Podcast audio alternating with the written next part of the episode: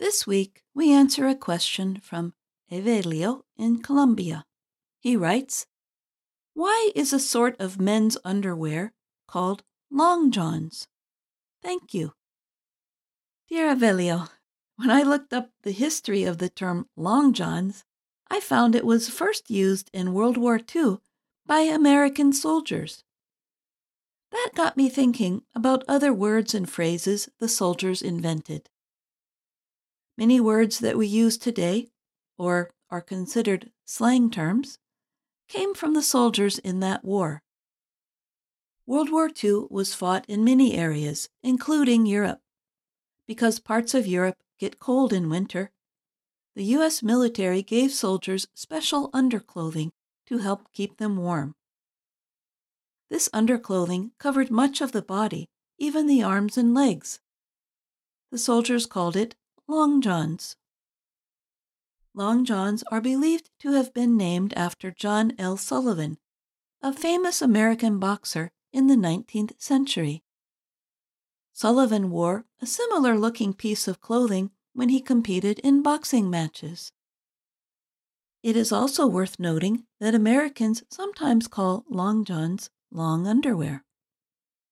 And in parts of the U.S., people may use the term long john when they talk about a kind of baked sweet that looks like a bar. This treat might help you stay warm in cold weather, too. Here is another term that was born in the military. When members of Britain's Royal Air Force did not know why a plane was experiencing problems, they claimed that a small imaginary creature was inside the aircraft. They had a name for this creature a gremlin. American soldiers began using the term gremlin during the war. On a television program in the 1960s, a man reported seeing one outside of the plane in which he was flying. A gremlin's destroying the plane. You've got to believe me.